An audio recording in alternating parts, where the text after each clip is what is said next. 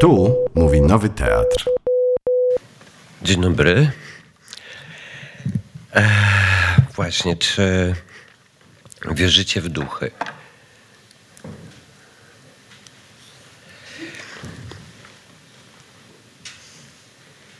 Jacques Derrida w wywiadzie z Pascal Augier łączy wiarę w duchy ze sztuką i psychoanalizą, czyniąc fantomologię, naukę o duchach, rezultatem e, splecenia tych dwóch dziedzin. Myślę, że sztuka w istocie zaczyna się od duchów. Stąd wyrusza w swoją wędrówkę każdy artysta. Często wracam do książek Johna Maxwella Kyciego. Wśród jego postaci najbliższa jest mi Elizabeth Costello, ironiczne alter ego autora ukrywającego się w głowie i sposobie myślenia starej, raczej nie najlepszej powieściopisarki, wynajmowanej do wygłaszania wykładów i prelekcji na rozmaite tematy, trochę tak jak ja teraz. Elizabeth Costello, gdyby zapytać się o wiarę w duchy, powiedziałaby, że wykłady często zaczynają się od żartobliwych uwag, których celem jest wytworzenie swobodnej atmosfery. Przywołana przeze mnie rozmowa filozofa Derrida z francuską aktorką Pascal Augier może być potraktowana jako taka właśnie żartobliwa uwaga, rzucona po to, aby się Państwo rozluźnili, aby, cytuję, dać do zrozumienia, że jestem kimś zwyczajnym, a nie Bogiem, ani bestią. Chciałabym zatem powiedzieć od razu na wstępie, że nie było moją intencją, aby moja uwaga zabrzmiała ironicznie. Oznacza ona tylko to, co oznacza. Mówię, co myślę, nie mam czasu mówić rzeczy, których nie myślę. Koniec cytatu. E, Costello w swoim meandrycznym sposobie docierania do spraw zwykle prędzej czy później wypada z toru wywodu akceptowanego przez stateczną większość. Wywołuje skandale, które drażniąc w rezultacie nabierają tym większej mocy oczyszczającej. Costello w ślad za Czesławem Miłoszem nazywa pisarza sekretarzem niewidzialnego. To mocne stwierdzenie, bo nie tylko określa miejsce artysty, ale także zakłada istnienie niewidzialnego. Czy niewidzialne jest to, co ukryte, pozostawione w mroku? To, czego nie dostrzegamy albo wolimy nie widzieć. Docieranie do ukrytego czy ukrywanego jest odpowiedzialnością artysty. Elizabeth Costello wie o tym świetnie, nie pierwszy raz ma z tym do czynienia. Jest artystką być może średniej klasy, ale za to wysokich kwalifikacjach moralnych. To z pewnością dlatego łatwiej jej oceniać dzieła innych. Ale też dlatego, że pochodzi z Australii, co w zadufanych Europejczykach wywołuje zwykle reakcję łączącą protekcjonalne niezrozumienie z lękiem przed obcym. Opowiem Państwu, co zdarzyło się w Amsterdamie, gdzie zaproszono ją na konferencję dotyczącą zła. Chodziło o odwieczne pytanie zadawane bez końca, przede wszystkim artystom. Dlaczego zło istnieje i jak można złu zaradzić? Pytanie zbanalizowane, wyświechtane, a jednak odwołujące się do odpowiedzialności artystów.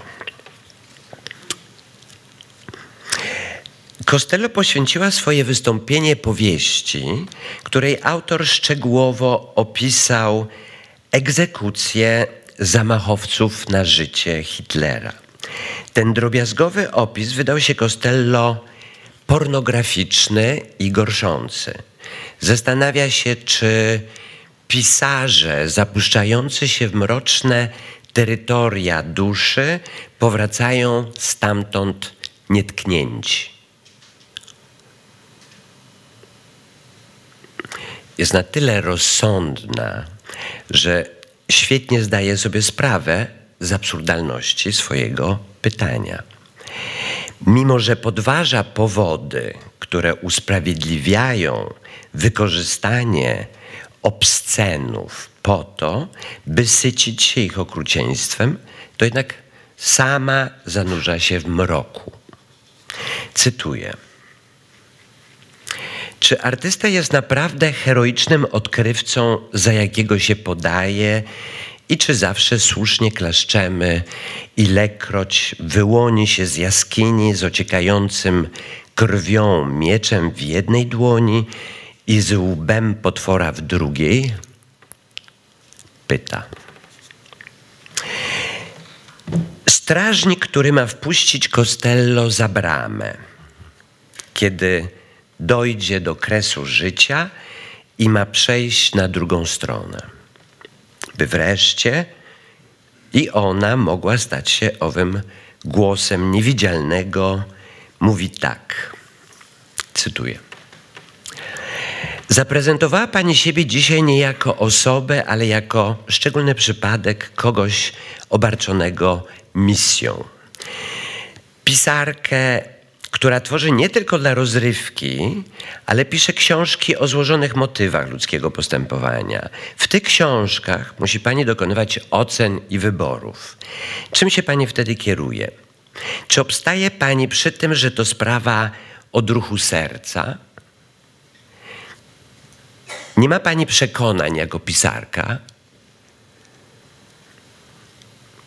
Jestem otwarta na wszystkie głosy, nie tylko na głosy mordowanych i gwałconych, mówi Costello.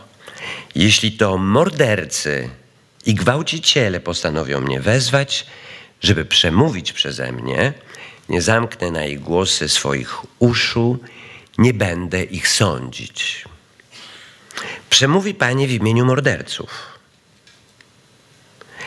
Skołowana Costello odpowiada pytaniem na pytanie.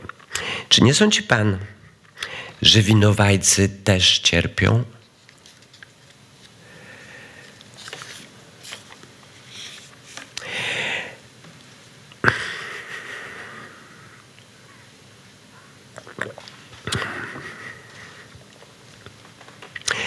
Kiedy patrzymy na fotografię Taryn Simon z cyklu An American Index of the Hidden and Unfamiliar, amerykański indeks rzeczy ukrytych i nieoswojonych, Simon pokazuje te rzeczy i miejsca, których wolelibyśmy nie widzieć, a nawet nie wiedzieć o ich istnieniu. Patrząc na wielką odbitkę fotografii Taryn Simon, najpierw dajemy się uwieść perfekcji, jakości kadrowania, kolorystyce. Dopiero po chwili, po zapoznaniu się z opisem, zdajemy sobie sprawę ze wstrząsającej treści, przekazu zakamuflowanego pięknem. Czym jest na przykład płyn w małej, rozświetlonej butelce wyglądającej jak próbka perfum? To żywy wirus HIV, przechowywany w laboratorium o najwyższym poziomie reżimu sanitarnego.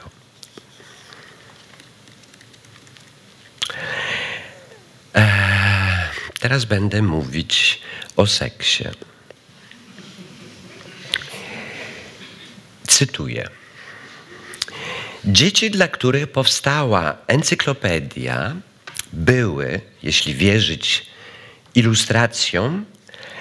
jasnowłosą i niebieskooką angielską młodzieżą. Dla dorosłego czytelnika jest oczywiste, że to, jak przedstawiono blond włose dzieci, to tylko wybór estetyczny. Ale młodszy odbiorca uwierzy prawdopodobnie, że to uczniowie Artura Mi, autora encyklopedii dla dzieci po drugiej stronie oceanu. Jasnowłose, niebieskookie i przede wszystkim seksowne postacie. Ilustracja, ilustracje nawiązują do mody lat dwudziestych XX wieku, zgodnie z którą kobiety mają małe piersi, wąskie biodra i długie nogi. Dziewczęta noszą prześwitujące stroje, opinające uda. Sukienki powiewają na wietrze. Są tak lekkie, że zdają się nosić w powietrzu. Te egzotyczne dziewczęce istoty pojawiały się w moich snach erotycznych od najmłodszych lat. Symbole tęsknoty, której nie można jeszcze nazwać pożądaniem. Było rozdzierająco nieosiągalne. Nie tylko dlatego, że mieszkały tysiące kilometrów ode mnie w mitycznej Anglii, ale także dlatego, że nigdy nie obdarzyłyby uwagą zwykłego mieszkańca kolonii. Byłem outsiderem, nędznym outsiderem, podglądającym życie szczęśliwych, blondwłosych dzieci. Choćbym nie wiem, jak daleko sięgał w przeszłość swoich przodków, nie mogłem znaleźć w swoich żyłach ani kropli angielskiej krwi. Dla nich byłem takim samym cudzoziemcem obcym jak Eskimos, a dziś powiedzielibyśmy raczej Inuita czy Papuas. Do całkiem późnego wieku ani razu nie odważyłem się spojrzeć na żywo na nagą dziewczynę. Aby dowiedzieć się, jak wygląda naga dziewczyna, musiałem zdać się na encyklopedię z garścią zdjęć, które zawierała oraz na malodwidła i fotografie starożytnych posągów, najczę najczęściej z jakąś draperią zakrywającą łono. Nie ulega wątpliwości, że całkowite ukrywanie seksu było dla Artura mi sposobem na to, by zachować hedonistyczną niewinność złotowłosych i niebieskookich dzieci. Ale niektórych z młodych czytelników, nie tylko w koloniach, musiały zastanawiać nieobecność i zniknięcie. Brakujące genitalia były tylko znakiem lub brakiem znaku.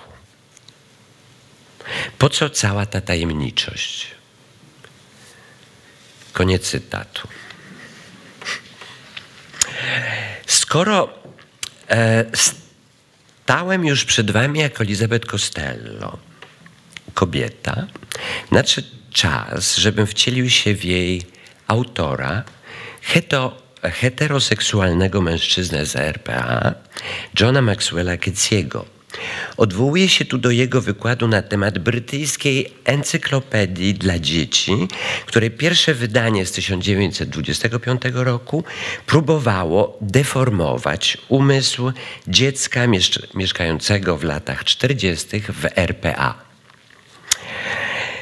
Encyklopedię kupiła czteroletniemu Keciemu matka, nie chcąc by jego edukacja ograniczała się do wiedzy pobieranej od szkolnych nauczycieli.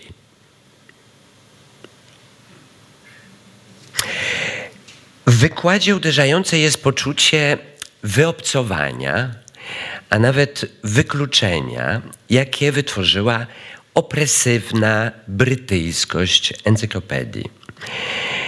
Te idealne niebieskookie dzieci, żyjące w idyllicznej, nieskazitelnej krainie, bezcielesna seksualność. Ketty sam mówi, jak czuł się jak, e, jak czuł się jako szczególny czytelnik encyklopedii, którą rozumiał. E, jego językiem był angielski, ale wiedział też, że nie jest jej adresatem.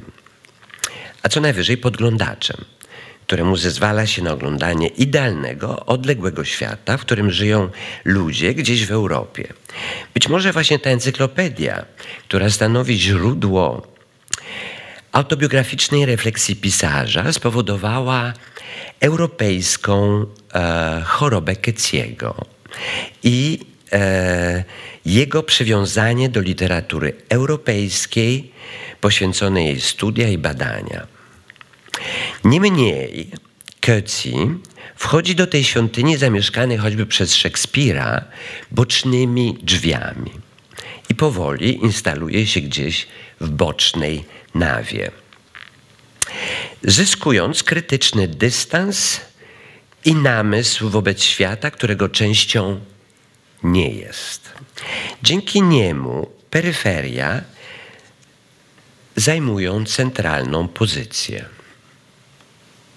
Grand Tour, podróż zapoczątkowana lekturą encyklopedii dla dzieci z 1925 roku, dzieła w pewnym stopniu trującego, toczy się wyobra wyobrażonym szlakiem lektur.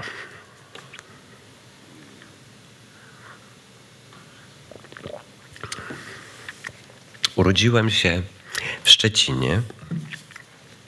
To miasto leżące niedaleko, niedaleko obecnej granicy Polski z Niemcami. Jest polskim miastem dopiero od 1945 roku i nadal znacznie bliżej jest stamtąd do Berlina niż do Warszawy. Po wojnie było ono areną ruchów wysiedleńczych i przesiedleńczych, opróżnia, opróżniania z ludności niemieckiej zapełniania Polakami wysiedlonymi z ziem wschodnich włączonych do Związku Radzieckiego. Urodziłem się 17 lat po wojnie, ale w komunistycznej Polsce wychowywano nas w lęku przed trzecią wojną światową. Nie miałem encyklopedii dla dzieci. W jakiejś mierze zazdroszczę tej lektury Keciemu. Ale w mieszkaniu rodziców wisiała olbrzymia poniemiecka rycina, podobna do ilustracji z encyklopedii. Przedstawiała niemiecką odaliskę w otoczeniu amorków. Była dla mnie jednocześnie natchnieniem i przekleństwem. Jako dziecko Mogłem tylko śnić o zachodnich krajach i zachodniej kulturze, niemieckiej czy francuskiej. Czułem się gorszy i wyobrażałem sobie, że kiedy w końcu zostałbym tam wpuszczony, na pewno naniósłbym błota na dywan. Zostałem uwiedziony przez tę niemiecką odaliskę. Jej obecność nie dawała mi spokoju. W tamtych czasach i w miejscu, gdzie żyłem, piękna idea podróży mogła się zrealizować jedynie poprzez obrazy i lektury.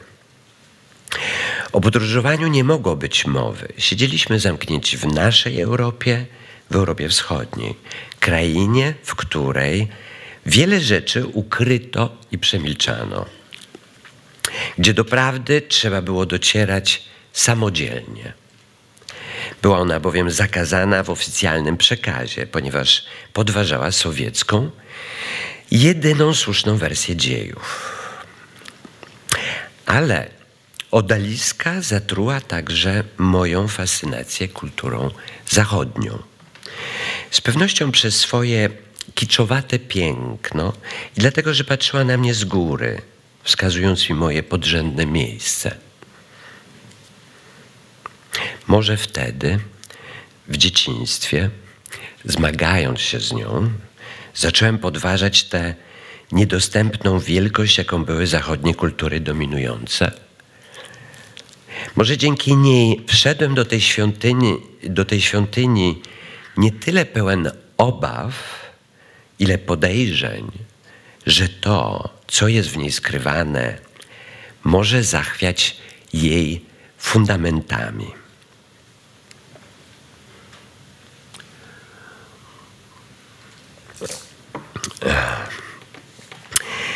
Jak inaczej mógłbym zmierzyć się w teatrze z takim gigantem jak Marcel Proust? Żaden grand tour nie przygotuje do konfrontacji z takim arcydziełem. Jak w ogóle podejść do, tak, do tego wspaniałego, ale i wampirycznego tekstu? Czy potraktować Prousta jako Francuza, czy jako Żyda? Przedstawienie, które zrobiłem w Warszawie, ostate, ostatecznie zatytułowane Francuzi, rozpoczyna się od sceny, której w siedmiotomowym cyklu nie ma. Od, wy, od wywoływania duchów. W anachronicznym rytuale zgromadzenia arystokraci wywołują ducha Alfreda Dreyfusa, francuskiego oficera, bezzasadnie oskarżonego z Zadestanu, wyłącznie z racji pochodzenia żydowskiego.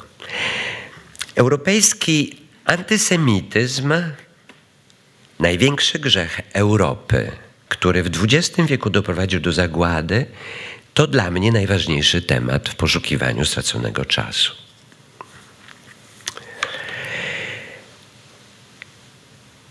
Pracy operowej nie mogłem nie skonfrontować się z Wagnerem i ze Straussem, dwoma bogami niemieckiego kościoła operowego. Ja, Polak. Wyreżyserowałem Salomę w operze monachijskiej.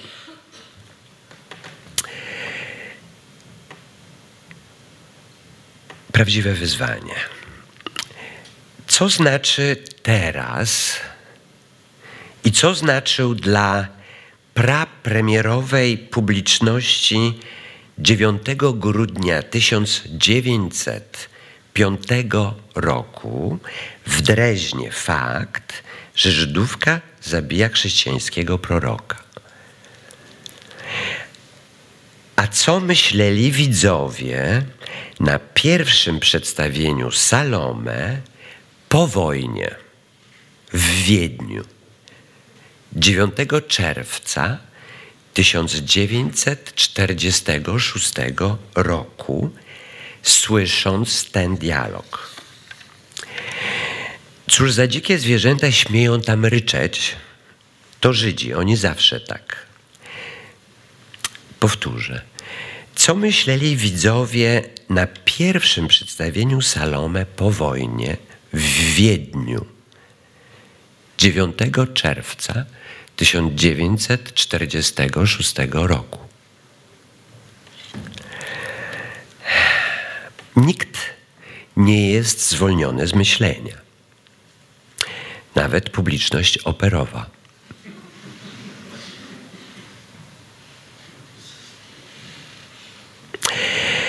Trudno było mi wyobrazić sobie większy zgrzyt. Dlatego odważyłem się na dekonstrukcję arcydzieła i osadzenie go w realiach czasu zagłady. Nie było to, jak sądzę, przyjemne doświadczenie dla monachijskiej publiczności. A przecież legenda o krwawym Żydzie jest jednym z fundamentów kultury europejskiej, sprytnie ukrytym wręcz przemycanym w przebraniu arcydzieła. Kupiec wenecki pokazuje Żyda ponad miarę skomplikowanego, którego trudno osądzić, któremu chce się współczuć, a jednak rozsądek weneckiego prawa jest nam bliższy od krwawej rządzy Shylocka. Dlatego przestajemy trzymać jego stronę i przyznajemy rację Antoniowi, który nie tylko jest tytułowym bohaterem sztuki, ale co więcej reprezentuje weneckie, czyli europejskie wartości związane z prawem republiki chroniącej rdzennych obywateli.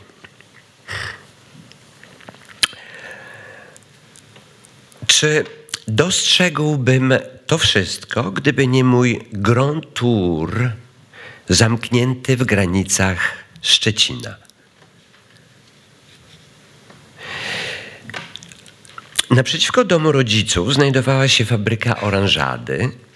Na tak zwanych ziemiach odzyskanych dopuszczano prowadzenie prywatnego przedsiębiorstwa zatrudniającego do 50 osób. Fabryka należała do rodziny polskich Żydów ocalałych z Holokaustu, Gutenbergów. Gutenbergowie mieli również sklep z orążadą.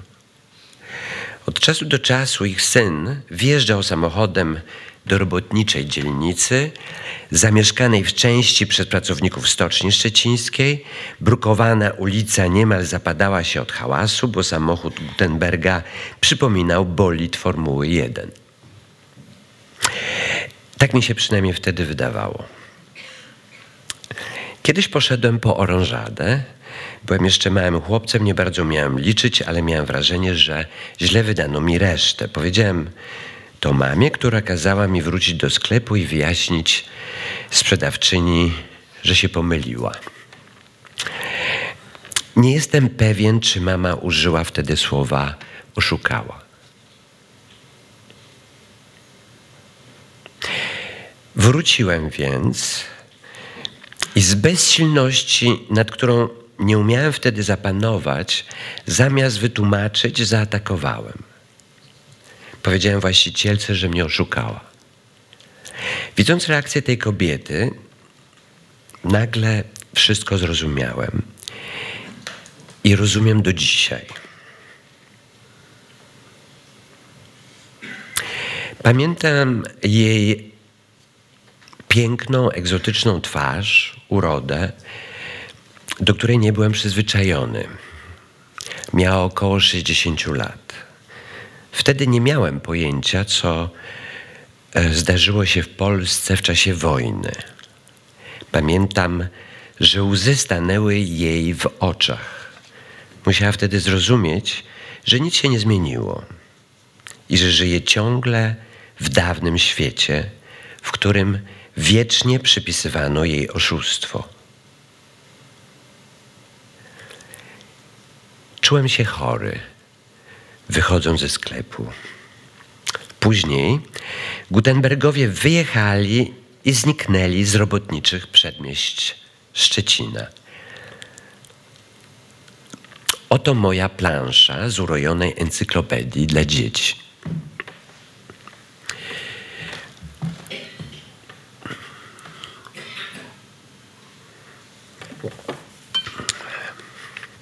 A teraz chciałbym powiedzieć o poświęceniu. Cytuję. O tym temacie najtrudniej mi mówić, ponieważ czuję, że wciąż żywo mnie dotyczy. Jest czymś więcej niż tylko częścią mojej przeszłości. Choć nie ostro, ale widzę jego działanie również w mojej teraźniejszości.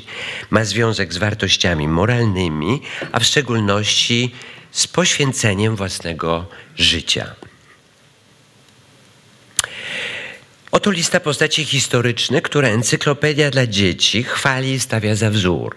Leonidas zginął w obronie Grecji, Sokrates wypił cykutę, Lukrecja przebiła się sztyletem, Jezus umarł na krzyżu, Janna Dark spalona żywcem, Madame Roland ścięta na gilotynie, ojciec Damian zmarł na tron, Titus Wołc zginął w śniegach Antarktydy. Wszyscy ci ludzie wybrali ofiarę z samych siebie, czyli śmierć, chociaż mogli wybrać życie, wybrali trudną drogę, choć mogli wybrać łatwą. Umierali dla dobra innych, nie robiąc wokół tego hałasu. Jak to ujął lakoniczny Spartanin Leonidas, przechodniu, powiedz Sparcie, że leżymy tutaj posłusznie i prawą. Kropka. Umarli, a po śmierci uznano ich za bohaterów. Żałowano, sławiono i pisano o nich wiersze. Wszystko to wyrasta z, z moralności odkrytej przez chrześcijaństwo, religię niewolników, zgłoszoną przez nie nową, odwróconą hierarchią, zgodnie z którą pierwsi będą ostatnimi, a ostatni pierwszymi. Zaś cisi staną się dziedzicami królestwa. Wyrażona w ten sposób chrześcijańska Ewangelia jest odmianą ustnego jiu-jitsu, które trudno poważać. Dlaczego Artur mi stawia Sokratesa czy Jannę Dark za wzór, do naśladowania, w przeciwieństwie do powiedzmy Aleksandra Wielkiego czy Izaaka Newtona. Dziś mogę to nazwać patologią moralną, a encyklopedia dla dzieci wciąż ma na mnie wpływ. Nie trudno potępić się za pruderię, rasizm i bezwstydne odwoływanie się do patriotyzmu. Pozostaje jednak pytanie, czy odrzucenie wpływów wczesnego dzieciństwa, które zachodzi we mnie dziś jedynie na poziomie intelektualnej analizy, ma moc je wyeliminować i zatrzeć ich ślady, tak jakby nigdy nie istniały.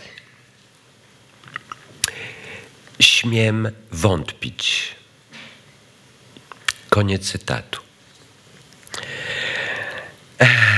Coetzee, podobnie jak ja, został napromieniowany ideą samobójczego bohaterstwa, wzniośle nazywanego ofiarą. W naszym kraju kult ofiary jest bardzo rozpowszechniony. Pasmo historycznych klęsk, które poniosła Polska wraz z ich licznymi ofiarami, rozwinęły zamiłowanie i skłonność do samobójstwa.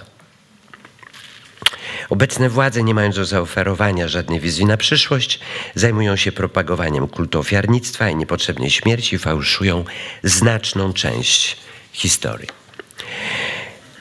Powstanie warszawskie to powstanie Polaków przeciwko Niemcom rozpoczęte w sierpniu 1944 roku i przegrane, a wcześniejsze powstanie w getcie warszawskim w kwietniu 1943. Czyż nie było także powstaniem warszawskim? W jednym i drugim wypadku nie było żadnej szansy na zwycięstwo. Polacy walczyli w obronie honoru, a polscy Żydzi o godną śmierć. Ale tylko jedno z tych powstań, powstanie warszawskie, stało się w Polsce narodowym mitem. Przywłaszczyli je sobie dziś nacjonaliści, czyniąc z nich swój symbol. Symbol polskich ruchów neofaszystowskich. Cóż za ironia. Powstanie w getcie długo było pomijane. Jedynie dzięki uporowi grupy osób gotowych wykonać żmudną pracę, pamięci i żałoby zostało na nowo wpisane do historii, przynajmniej historii Warszawy. Polska woli nie pamiętać o getcie. W czasie powstania w getcie pod jego murem po aryjskiej stronie kręciła się karuzela. Wspomina o niej w jednym z wierszy cytowany już dziś Czesław Miłosz. Kiedy przeniosłem się do Warszawy, gdzie pracuję w teatrze, mój grand tour nabrał przyspieszenia.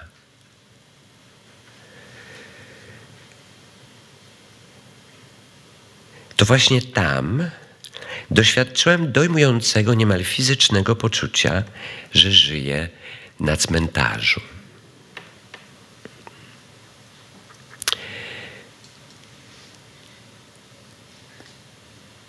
Dybuki wołają tam z głębi niewidzialnego, dopominając się o własne miejsce w pamięci.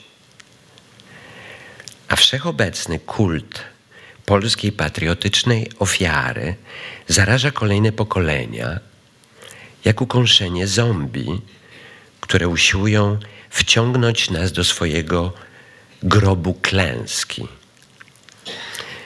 W spektaklu Apolonia, którym rozpocząłem działalność Nowego Teatru w Warszawie, konfrontacja z mitem ofiary stała się głównym tematem. Historię Ifigenii złożonej w ofierze za ojczyznę. Alkestis, która oddała życie za męża i Apolonii Machczyńskiej, Polki straconej za ukrywanie Żydów w czasie II wojny światowej, przedstawiają paradygmat poświęcenia w sposób radykalny, testując jego granice. Te ofiary zderzone są z postacią ojca Apolonii, który miał szansę uratować swoją ciężarną córkę, matkę dwójki małych dzieci. Wystarczyło, żeby wziął winę na siebie i zginąłby zamiast córki. Powiedzielibyśmy wtedy nie bez przyjemności. Ten dzielny człowiek złożył życie w ofierze za córkę. Ale tak się nie stało. Mimo zaawansowanego wieku ojciec nie wziął winy na siebie. Co gorsza, niedługo potem umarł. Co utwierdza nas w przekonaniu, że oddając życie za córkę mógł przynajmniej nadać swojej śmierci sens. Ale właściwie dlaczego tak myślimy?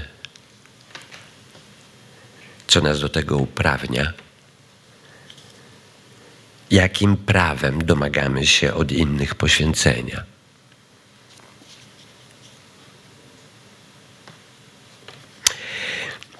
Wróćmy do mojego ekscentryzmu, albo jeśli wolicie, mojej prowincjonalności. To właśnie moja prowincjonalność e, zmusiła mnie do odbycia życiowego grand tour. Decydując się na podróż na zachód, wyruszałem z ciężkim bagażem historii i krytycznym, wyostrzonym umysłem. Nie byłem dumny, że pochodzę stąd.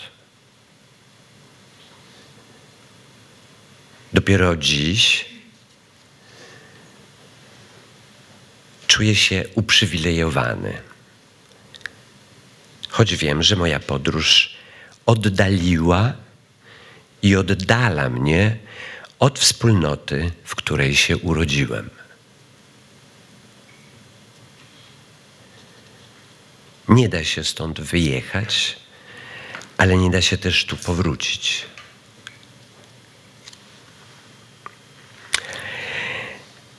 Ekscentryzm, znany wszystkim, którzy podobnie jak ja pochodzą z peryferiów, podlega ciągłym zmianom, wstrząsany historycznymi zwrotami. Osadza się w nas warstwami, przez które widać inny świat, ale filtr, który tworzy, jest wszechobecny.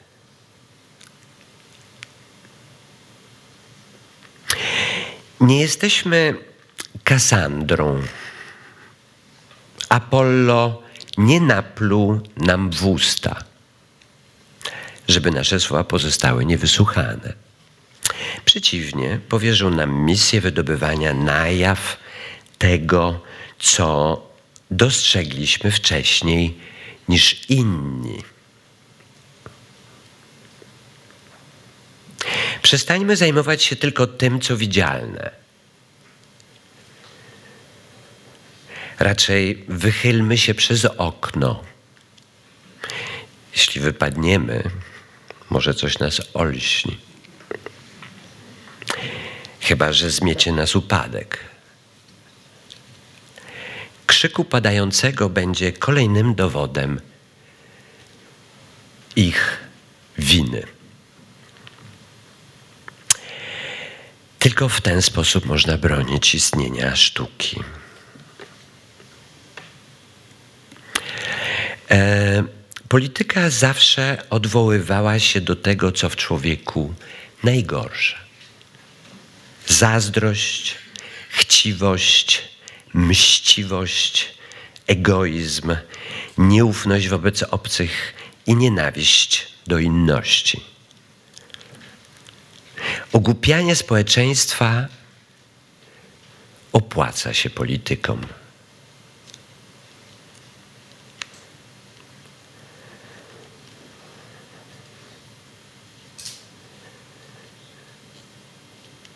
Czy sztuka ma moc przeciwstawienia się polityce?